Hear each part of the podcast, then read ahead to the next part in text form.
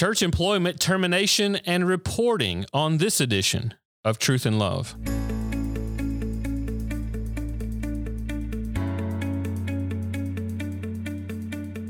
I'm Dale Johnson, and you're listening to Truth and Love, a podcast of the Association of Certified Biblical Counselors, where we seek to provide biblical solutions for the problems that people face. And today I'm really excited to introduce you to our guest. And I'm so thankful that you all are not expecting me to address this topic. Uh, this one would be way in over my head. But, but today I have with me uh, George Crawford. And uh, George is an elder at Grace Community Church in Sun Valley, California. He's been a member there since 1978.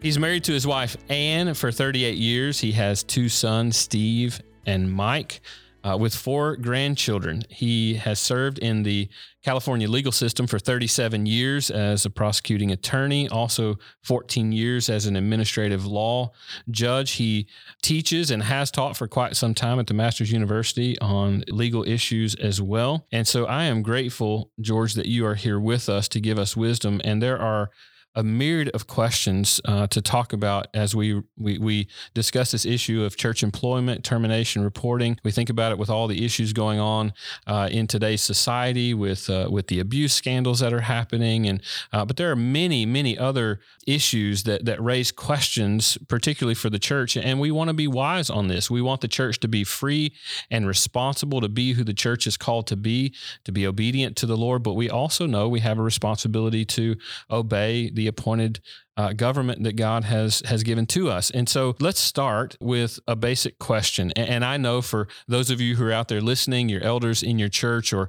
maybe you're a part of a church leadership or or something like that, and and some sort of issue comes up with one of your employees, or a question comes up about what you should do. Maybe one of them is acting immorally or something like that, and you begin to have questions. And when you hear that, immediately what sets in is panic and fear. You become uh, scared, almost paralyzed what to do. We know we have to address a situation that's very difficult, but we also find ourselves panicking, not knowing are we being responsible according to the law. And so, uh, George, help us to understand a little bit um, that when we when we have that panic, we we tend to act in compulsion out of our fear. How do we how do we uh, understand that wisely from a biblical perspective?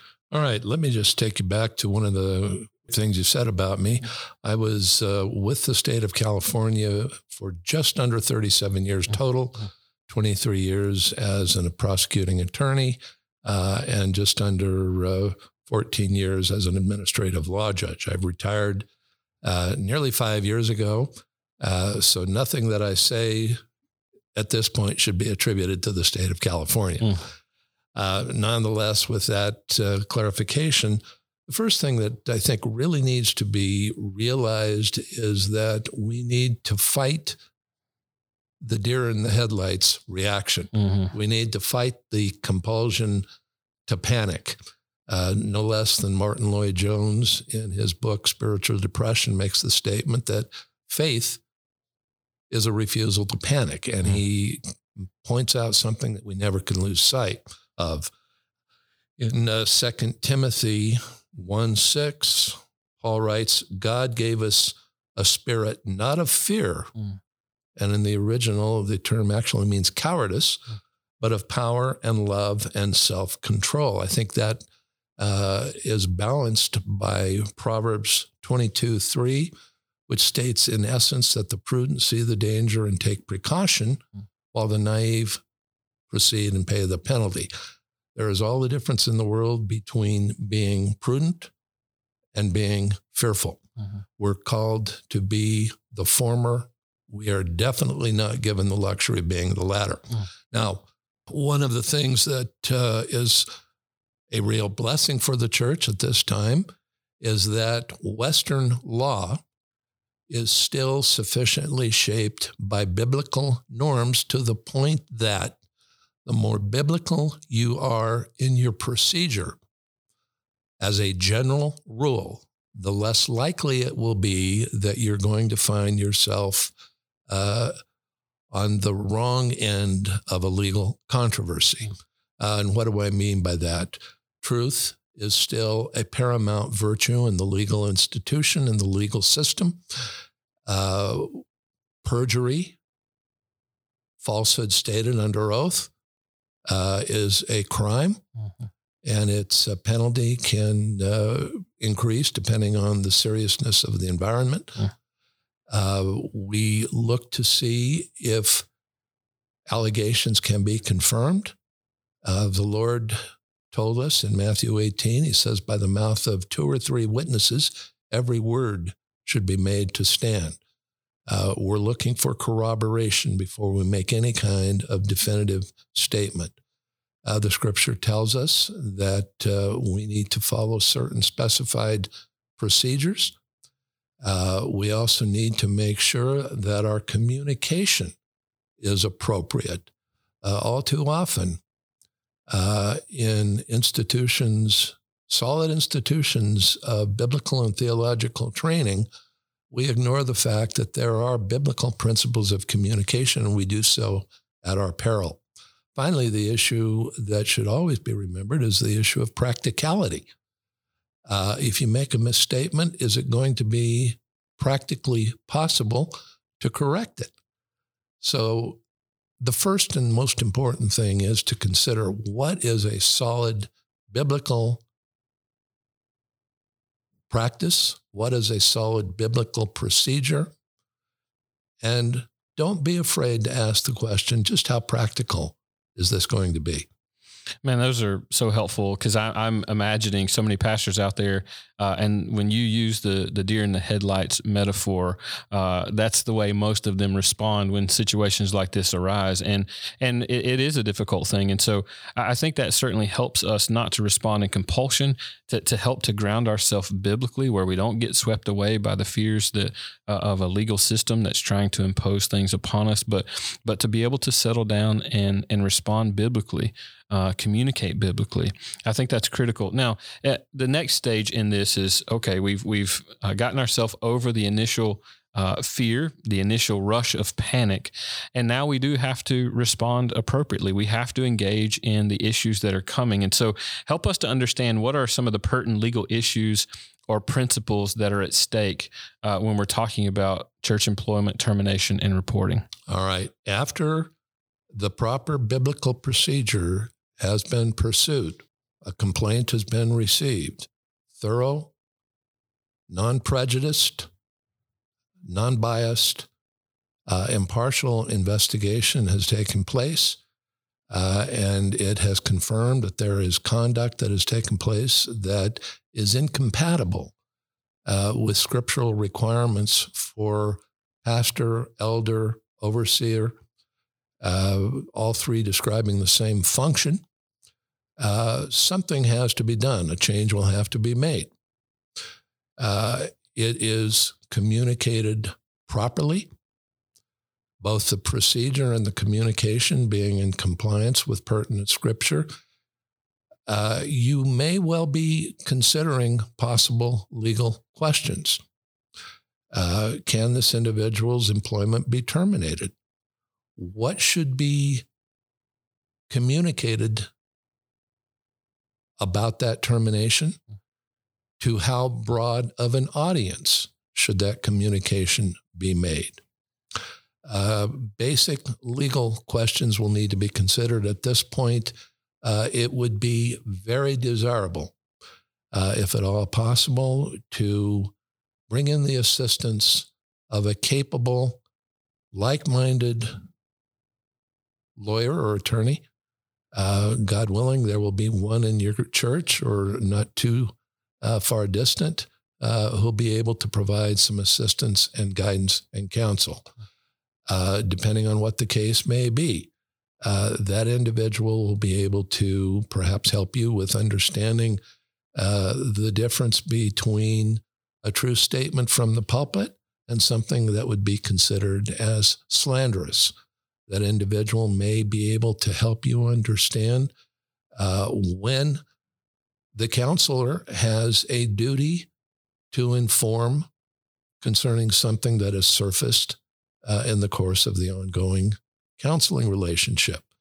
Uh, he may also be able to help you understand if there is some conduct that has been discussed uh, that may expose your organization to potential liability and would require you to take immediate and prompt action.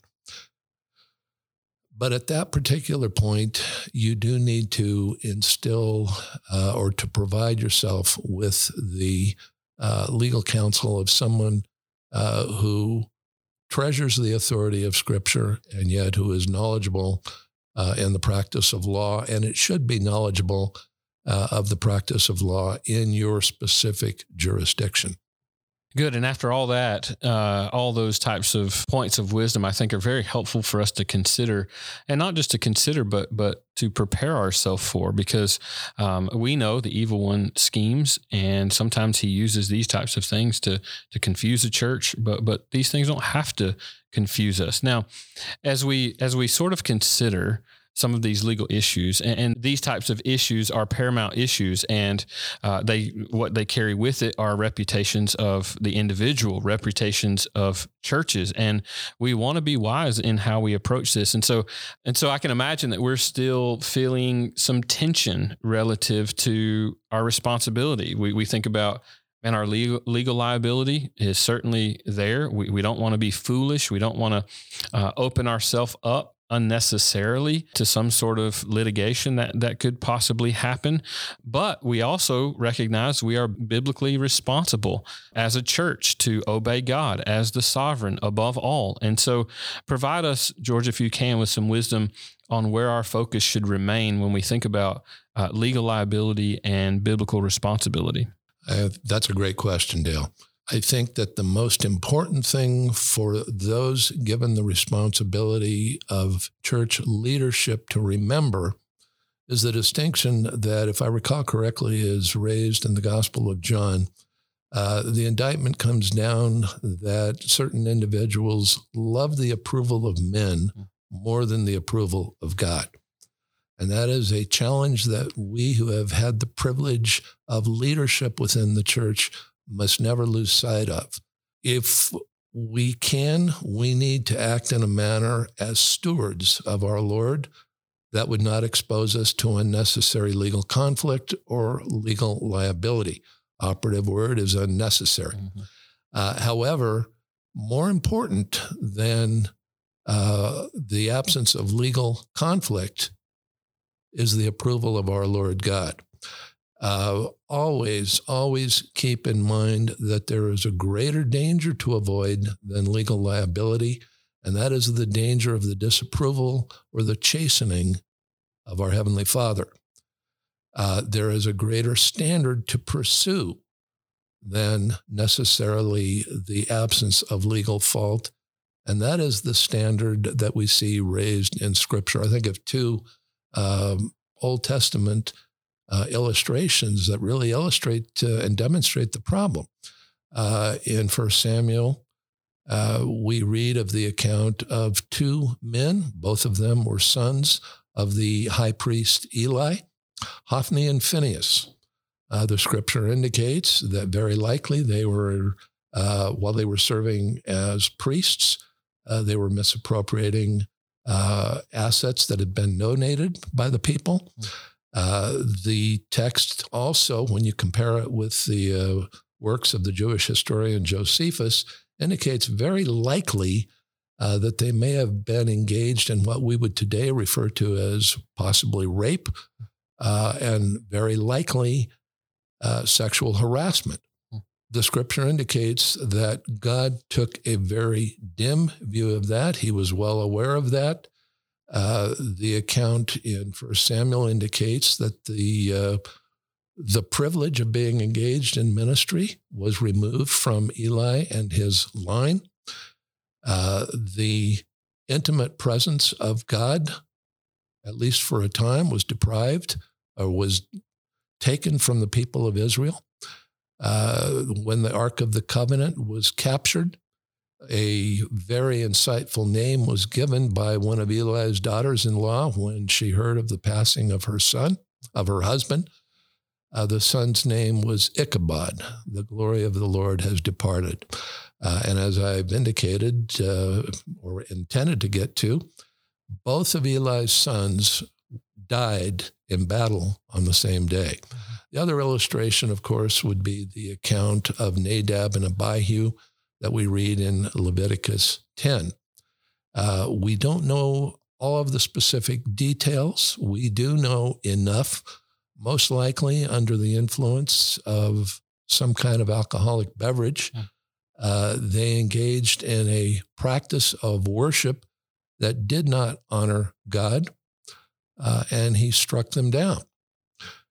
When he was uh, explaining what he had done to Moses, who had the responsibility of explaining it to his brother, uh, the high priest Aaron, uh, God makes the statement that by those who come before me, by those who come near me, I will be regarded as holy. Mm. Later on in the same chapter, uh, he gives the priestly representative the responsibility of being able to communicate, both by word and by deed, uh, the holiness of God. They're to teach people the difference between that which is holy and that which is profane. Uh, put another way, that which is worldly. Uh, we need to continually seek to honor God, to act in a manner that promotes and depicts and is consistent with the holiness of God. You've heard the statement inquiring minds want to know. Mm-hmm. They don't necessarily need to know. One of the most important things that I think leadership needs to realize is that communication needs to be very careful. It needs to be precise without too much detail. Uh, I want to come back to Ephesians 4 29. Let no unwholesome or corrupt thing proceed out of your mouth.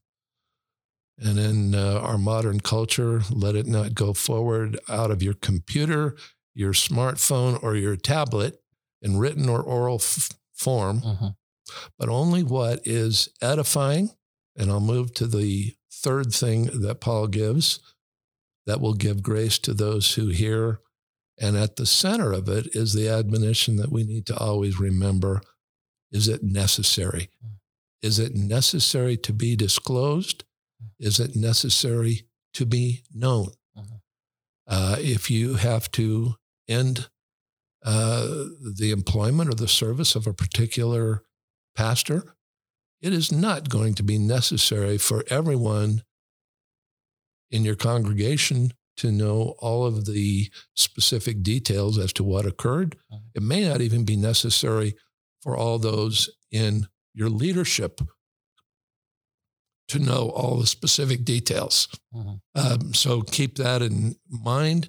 Uh, we always have to remember that the uh, downside of what occurs if that is ignored uh, comes in Ephesians 4:30, which says, "And do not grieve the Holy Spirit by which you were sealed until the day of redemption." Uh, I think we disregard that far too frequently in the contemporary church, and we do so to our peril. Well, George, I, this has been so helpful. And I can think, as I'm sure many of our listeners are, of a thousand more questions. But, but I tell you what, what you've done for us is you've given us a place to start. You've given us a place where we can begin to ask some of those questions. You've given us a grid by which to think through. You, you've given us a level of uh, confidence even in this word that God has given us, that, that He's given us answers on how to deal with disputes, how to deal with these difficulties in a way that's pleasing first to Him, and that that ought to remain our posture. And so, George, thank you so much for bringing clarity. I'm so excited that, that you would offer your, your wisdom and help. I'm so thankful for uh, men and women like you who utilize your gifts uh, that God has given you, and, and you've served the Lord so faithfully for so many years. And now you're wanting to make sure that the church is is taken care of and honored and that the Lord is honored in all that we do. So brother, thank you for being here with us and thank you for sharing your wisdom. You're very welcome. You're listening to Truth and Love, a podcast of ACBC. Now, I want to remind all of you about our upcoming resource. We are putting together a book on legal issues in biblical counseling. We're calling it Free to Be the Church Legal Issues in Biblical Counseling. And this book is going to be released in 2021. And we believe fully that this is going to be a very helpful resource to the church as we help you to think through these types of legal issues, particularly as it relates to counseling, but then also even more broadly as we think about the church and her responsibility as it relates to governing authorities, ruling authorities, and that sort of thing. So uh, be on the lookout for the release of that particular volume. We think it's going to serve you well. You can find out about that resource, its upcoming release, and many more resources at our website, biblicalcounseling.com.